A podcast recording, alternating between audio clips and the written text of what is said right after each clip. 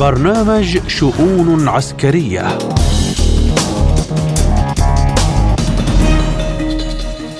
من إذاعة سبوتنيك بموسكو نرحب بكم مستمعينا الكرام. أينما كنتم في حلقة جديدة من شؤون عسكرية أقدمها لكم اليوم أنا محمد جمعة وأبدأها بأبرز العناوين. الحرب على غزة استمرار الاشتباكات العنيفة وتنامي المأساة الإنسانية في المشافي. سياسة واشنطن في الشرق الأوسط تهدد بتقويض موقفها على الساحة العالمية. رئيس مجلس النواب الأمريكي يقترح تمويل الحكومة دون مساعدة كييف وتل أبيب.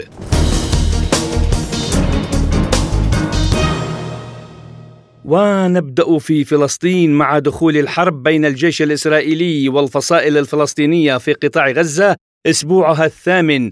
حيث يواصل الجيش الإسرائيلي قصفه العنيف برا وبحرا وجوا على قطاع غزة حيث ركز قصفه على المستشفيات في ظل كارثة إنسانية وصحية في القطاع.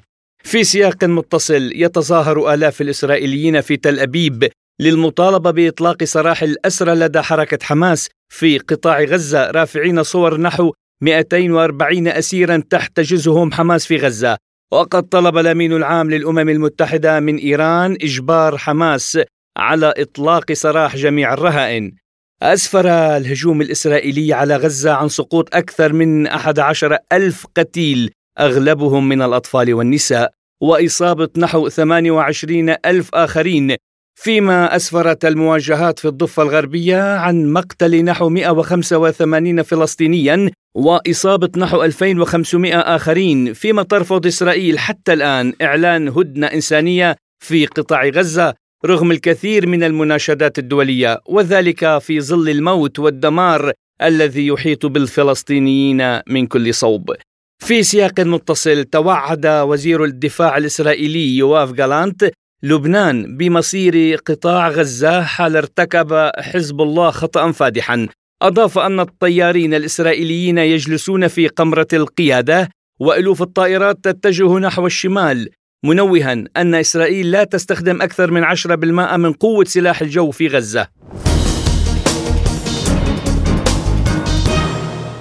وللحديث أكثر عن آخر تطورات الحرب على غزة وتداعياتها الإقليمية والدولية والوضع الإنساني الخطير الذي يعاني منه سكان غزة. نستضيف معنا الخبير بالشأن الفلسطيني الإسرائيلي الدكتور حسن مرهج. أهلا بك دكتور حسن في شؤون عسكرية. تحياتي لك ولجميع المستمعين. وأبدأ معك في سياق الحرب على المستشفيات في مشهد تغيب عنه كل مظاهر الإنسانية.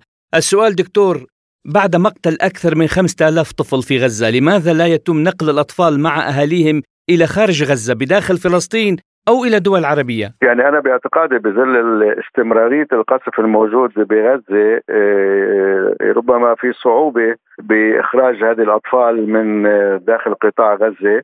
ومعبر رفح نحن نعرف إنه ليس متاحا بكل الأيامات وأغلبها بيكون مغلق. وأيضا صعوبة التحرك من منطقة لمنطقة داخل قطاع غزة بسبب يعني العمليات العسكرية التي تقوم فيها إسرائيل و القصف الجوي. وهناك أكيد عوامل طبية وأنا لست يعني خبير في هذه الأمور لربما هناك أيضا عوامل طبية لكل الجرحى الأطفال. بصعوبة نقلهم يعني من ناحية آه، مهنية أو طبية إلى آه، خارج المستشفى. آه، أعتقد إنه هذه هي الأسباب الرئيسية. ولكن لو كانت هذه الأمور متاحة لربما يعني كان بالإمكان. وبدأوا يعني منذ الأسبوع الماضي بدأوا بإخراج 71 حالة من الجرحى ذات يعني الجرحى التي تحتاج إلى عمليات وعلاج خاص تم نقلهم وبعد ذلك كان المفروض أن أيضا يكون هناك العديد من نقل الجرحى من قطاع غزة إلى مصر ومن هناك إلى دول أخرى إلا إنه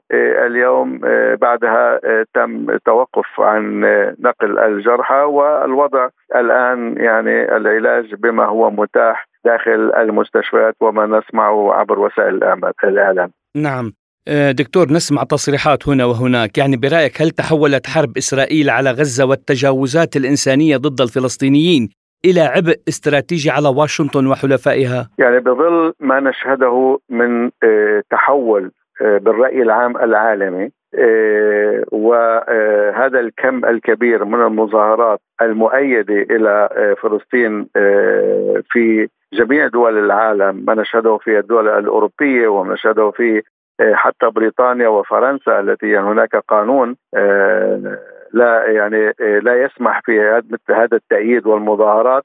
ورغم إنه حتى رئيس حكومة بريطانيا يعني تم إقالة وزير الداخلية ووزير الخارجية أيضا لتعاطفهم وفي آه، في مع هذه المظاهرات. آه، وما حصل أيضا في الولايات المتحدة الأمريكية يعني المظاهرة الكبرى أكثر من 100 400 ألف واحد كان مؤيد آه، في جنب البيت الأبيض واستمرارية هذه التظاهرات. وأيضا يعني رأينا دخل إلى آه، أيضا هذا التأييد آه، أصحاب رأي آه، عام كممثلين و سفراء سابقين من هذه الدول الأوروبية تحديدا. يعني أنا لا أتحدث عن دول عربية لأنه هذا تحصيل حاصل ولكن الأهمية الكبرى تعطى دائما للرأي العام الغربي.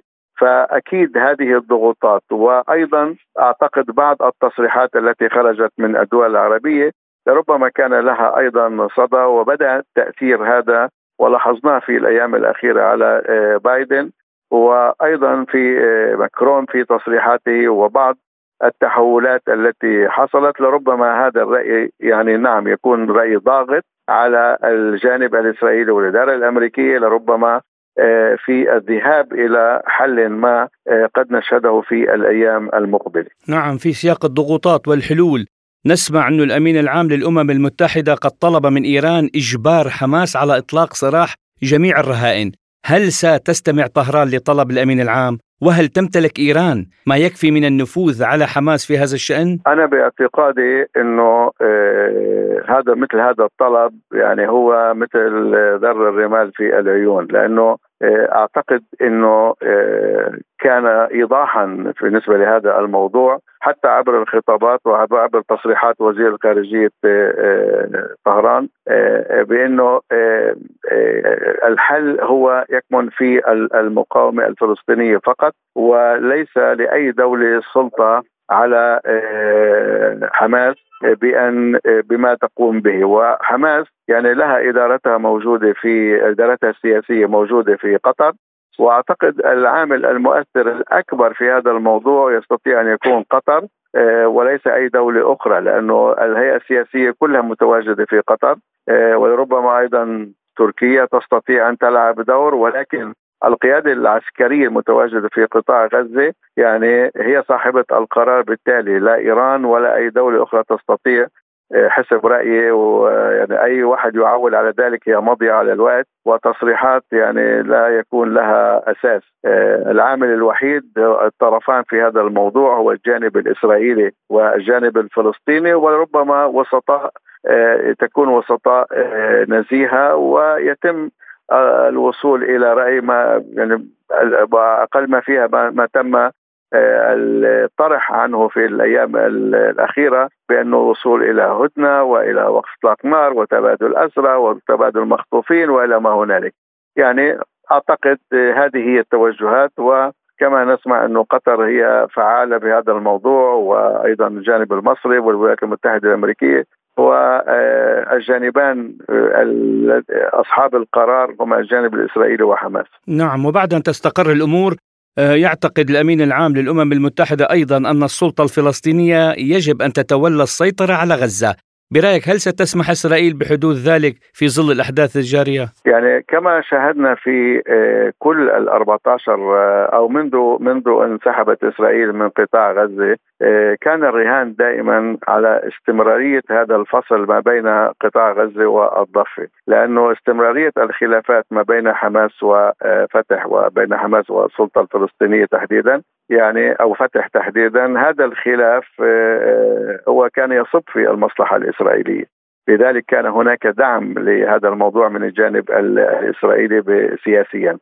آه، بالتالي اليوم آه، حتى بتصريحات آه، رئيس الوزراء بنيامين نتنياهو كانت يوم آمس بأنه حتى الرهان على السلطة الفلسطينية أن تستطيع أن تستلم زمام الأمور في غزة امرا صعب. والآن يراد من الجانب الاسرائيلي أعتقد ما يراهن عليه اليوم هو أن تكون غزة منطقة مفرزة والخط ما يسمى فيلادلفيا بين مصر وقطاع غزة أن تكون يكون هناك تواجدا اسرائيليا. وبالتالي آه، إنه إسرائيل تستطيع أن تتعامل مع غزة كما هو الوضع في الضفة. تستطيع أن تدخل وإذا كان هناك أي حراك عسكري أن تستطيع أن تدخل وتعالج هذه النقطة تحديدا والخروج أو الاعتقال إلى ما هنالك، يعني هذا آه، يعني هناك أصوات في الجانب الإسرائيلي تدعي إلى مثل هذه النظريات أو إلى مثل هذه العمل ولكن لا أعتقد إنه السلطة الفلسطينية بتكوينتها اليوم تستطيع أيضا أن تكون في غزة لأنه هناك آه، يعني آه، الشعوب المتواجدة في أو الشعب المتواجد في قطاع غزة مختلف كليا عن ما هو في منطقة الضفة وبالتالي أعتقد سوف يكون صعب جدا على السلطة الفلسطينية أن تتحكم آه، في زمام الأمور في غزة وأيضا الجانب الإسرائيلي يعني لا يراهن على ذلك ولذلك هو يطلب أكثر ما هو من آه، من آه، من السلطة الفلسطينية أن تتواجد في قطاع غزة. نعم دكتور ننتقل إلى الجانب الآخر في لبنان، يعني إسرائيل تتوعد وتحذر وتهدد لبنان بمصير غزة في حال ارتكب حزب الله خطأ فادح. هل سيلاقي هذا التهديد أذانا صاغية في لبنان؟ إيه، بالنسبة للبنان أعتقد يعني هناك وضوح بين الجانب الإسرائيلي وجانب آه، حزب الله. يعني نرى حتى قواعد الاشتباك آه، المتواجده اليوم ما زالت رغم كل قساوتها آه، في وخاصة يوم أمس إلا أنها ما زالت ضمن الحدود المعترف عليها ما بين الجانبين. وهي الاستهداف العسكري بالعسكر والمدني بالمدني.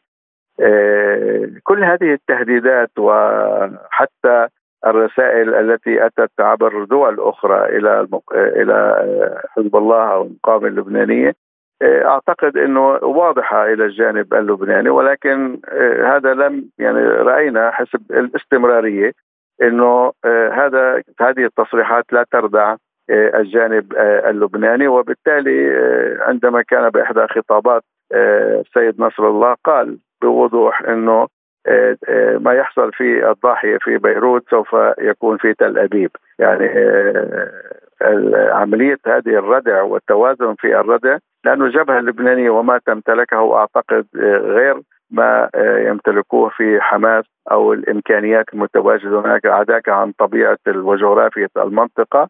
لذلك نحن نرى تصعيد حتى في الرسائل آه، الإعلامية وحتى في الميدان آه، من الجانبين الإسرائيلي واللبناني ولكن آه، الآن يعني الطرفان غير معنيين في تطوير هذه الجبهة. ولكن الأمور يعني دائما موجودة على كف عفريت وممكن أن تنزلق الأمور إلى مواجهة كبرى ما بين الطرفين. ووقتها يمكن المعركة لن تقتصر فقط على لبنان وقطاع غزة وقد تتوسع إلى آه، أماكن أخرى. آه، ولكن لغاية الآن يعني كل هذه التصريحات هي تصريحات آه، نفسية وإعلامية للرأي العام. ولكن ما يجري بالميدان هو ضمن الشروط المتوافق عليها منذ بعد عام 2006 نعم رحم الله الشهداء وحمى المقاومة وفلسطين. الخبير بالشأن الفلسطيني الإسرائيلي الدكتور حسن مرهش كنت معنا ضيفا عزيزا في شؤون عسكرية. شكرا لكم. شكرا. وإلى سياسات الولايات المتحدة في الشرق الأوسط وبالتحديد سياستها بشأن الصراع الفلسطيني الإسرائيلي التي ستجعلها عاجلا أم اجلا تخسر موقعها على الساحة العالمية والشرق الأوسط. هناك سخط متزايد بسبب الإبادة التي يتعرض لها المدنيون في غزة وهو ما انعكس خلال زيارة وزير الخارجية أنتوني بلينكين إلى الشرق الأوسط وآسيا حيث تعرض هناك للتوبيخ بسبب انتهاكات الجيش الإسرائيلي الذي يستخدم الأسلحة الأمريكية. بالإضافة إلى ذلك فإن الأزمة في قطاع غزة بينت عنصرية الدول الغربية التي أبدت قلقا متزايدا بشأن مقتل الأوكرانيين المسيحيين البيض. بينما لم تبدي أي قلق على مقتل المسلمين في الشرق الأوسط. في سياق متصل أكد مرشح الرئاسة الأمريكية فيفيك راماسوامي أن على بلاده تجنب المواجهة مع روسيا والصين لا سيما في ظل الصواريخ الروسية فرط الصوتية لأن هذا الصدام قد يزيل الولايات المتحدة من على الوجود.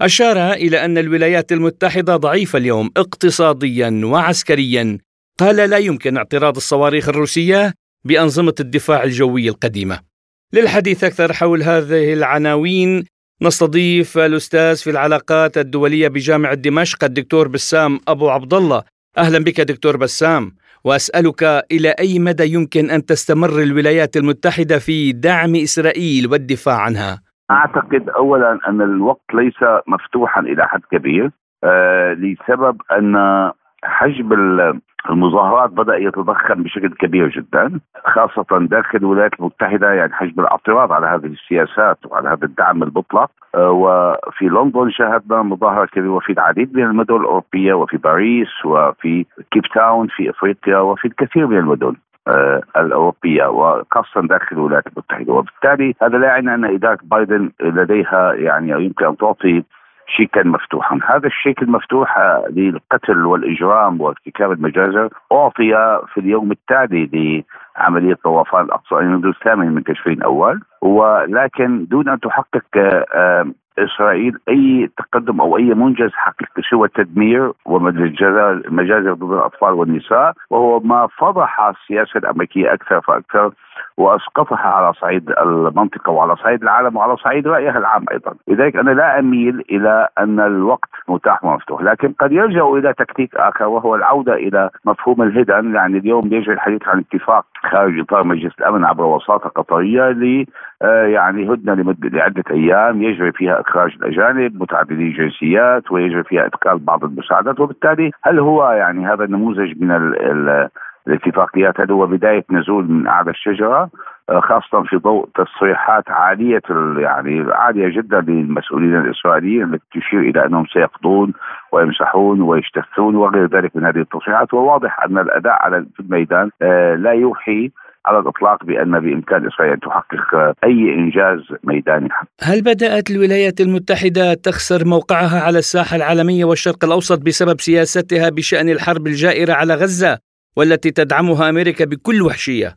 لا بالطبع اولا آه، بالطبع هذا سؤال مهم جدا الولايات المتحدة لنقل منذ حرب العراق يعني بدأ العد التنازلي لما تتحدث عنه من قيم كاذبة من ناحية. ثم آه، حرب يعني قبل حرب أفغانستان ثم حرب العراق لنقل حرب تموز 2006 وبالتالي هذا الأمر يجري بشكل متصاعد باتجاه يعني سقوط آه، كبير. حرب الحرب السورية أيضا فضحت الكذب والتدليس الأمريكي. أتت حرب أوكرانيا أو ما جرى في أوكرانيا العملية العسكرية الروسية الخاصة. أيضا الأداء الأمريكي وطريقة التعاطي مع الروس والعقوبات وغير ذلك أسقط أيضا جزء آخر من هذه الأحجار. ولتأتي حرب غزة العدوان على غزة وما تمارسه آه، وما نفذته الولايات المتحدة أو سياسات أمريكا لتفضحها بشكل كامل، أنا أعتقد أن الولايات المتحدة سبق أن خسرت مصداقيتها لكن في حالة غزة باعتبار أن قضية الشعب الفلسطيني هي قضية عادلة ونحن نتحدث عن 75 عام من الظلم تجاه الشعب الفلسطيني، هذا فجر كل هذا الغضب العالمي وبالتالي أنا أعتقد أن الولايات المتحدة لا يمكنها بعد الآن الحديث عن قيم وحرية وديمقراطية وحقوق الإنسان خاصة في وسائل إعلامها أو في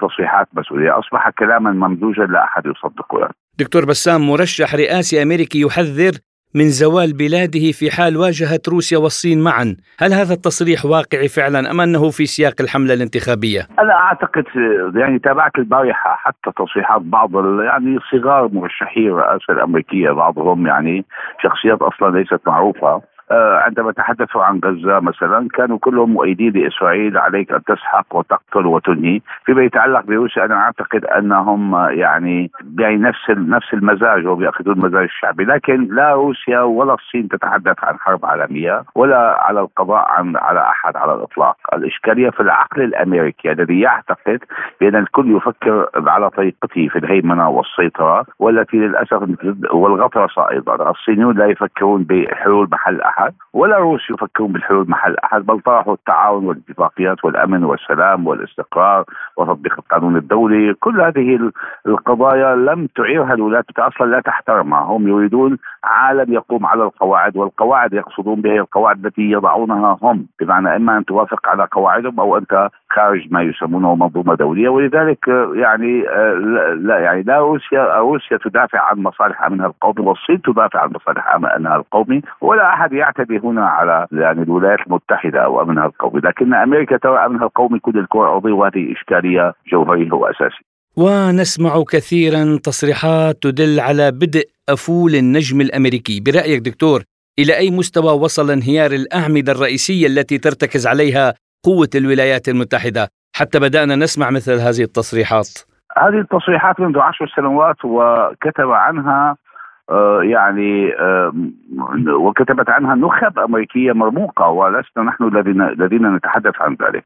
لكن ارنولد توينبي المؤرخ البريطاني الشهير الذي كتب عن انهيار يعني الحضارات بشكل عام آه، وجد بأن 19 حضارة من الحضارات العالمية انهارت لسبب أخلاقي، أمريكا تفقد يعني الأساس الأخلاقي لوجودها كإمبراطورية وهذا قد يكون كافي على الأقل آه، لسقوطها التدريجي. السقوط التدريجي لا يعني بالضربة القاضية لكن نحن إذا تابعنا وكنا نتحدث عن مصداقية أمريكا منذ عام 2003 وما قبل يعني 2002 و2001 منذ 11 9 ونحن وصولا إلى هذه المرحلة نحن نتحدث عن أكثر من عقدين وتقريبا وعدة سنوات من بدء الألفية الجديدة. سنجد أن الولايات المتحدة تسير بخط بيان متوجه. القضية لا ترتبط لا بحجم القوى النووية ولا بحجم القوى العسكرية ولكن ترتبط بتفكك داخلي للولايات المتحدة. أستاذ العلاقات الدولية بجامعة دمشق الدكتور بسام أبو عبد الله كنت معنا ضيفا عزيزا في شؤون عسكرية شكرا لكم وحياكم الله.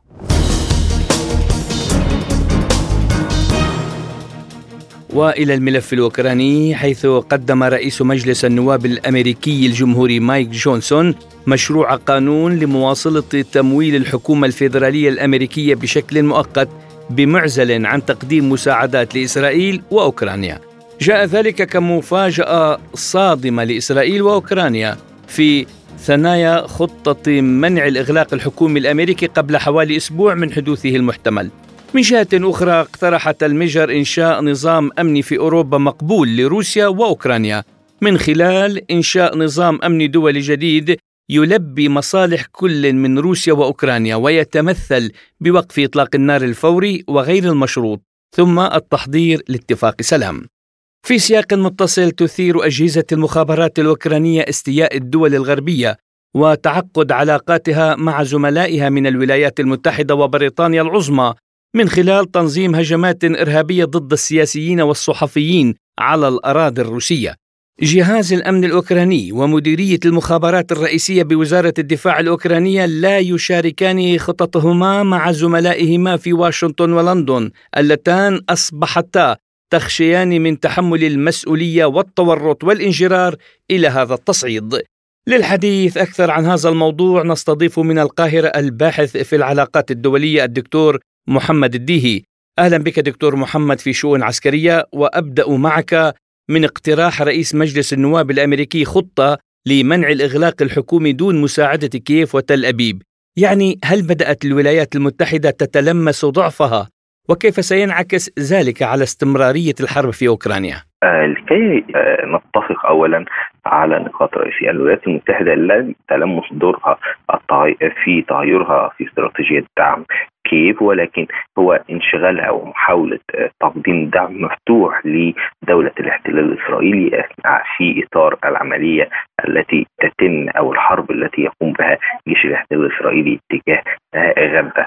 أيضا الخسائر الاقتصادية التي تكبدها جيش الاحتلال آه، التي تكبدتها الولايات المتحدة الأمريكية منذ اندلاع الحرب الروسية الأوكرانية هي خسائر كبيرة للغاية ودون جدوى ودون آه، ردود فعل آه، حقيقية. من تكبد ومن تضرر اقتصاديا ومن تضرر عسكريا هي الولايات المتحدة لأنها رغبت في أن تطيل أمد هذه الحرب دون أن يتحقق مكاسب فعلية على أرض الواقع وهي تدرك تماما أن روسيا لديها القوة ولديها الإمكانيات في أن تحقق هذه تحقق أي مكاسب إذا ما رغبت. ولكن الطرف الروسي لديه رؤية واضحة وهدف واضح وهو أن يكون هناك اتفاقية قانونية تمنع انضمام أوكرانيا إلى حلف الناتو وتضمن حماية الأمن القومي الروسي بصورة أو بصور شتى منها وقف فكرة آه، العمليات أو ما يتم من تعاون اوكراني أمريكي في مجال آه، الاكتشافات أو في مجال فكرة الأسلحة الكيماوية أو الأوبئة الكيماوية التي تتم من خلال مختبرات في أوكرانيا أو في الداخل الأوكراني مما يهدد الأمن الروسي بصورة أو بشكل آخر. الميجر تقترح إنشاء نظام أمني دولي جديد في أوروبا مقبول لروسيا وأوكرانيا ويتمثل بوقف إطلاق النار الفوري وغير المشروط والتحضير لاتفاق سلام، يعني هل يكفي هذا لتقبل به أطراف النزاع؟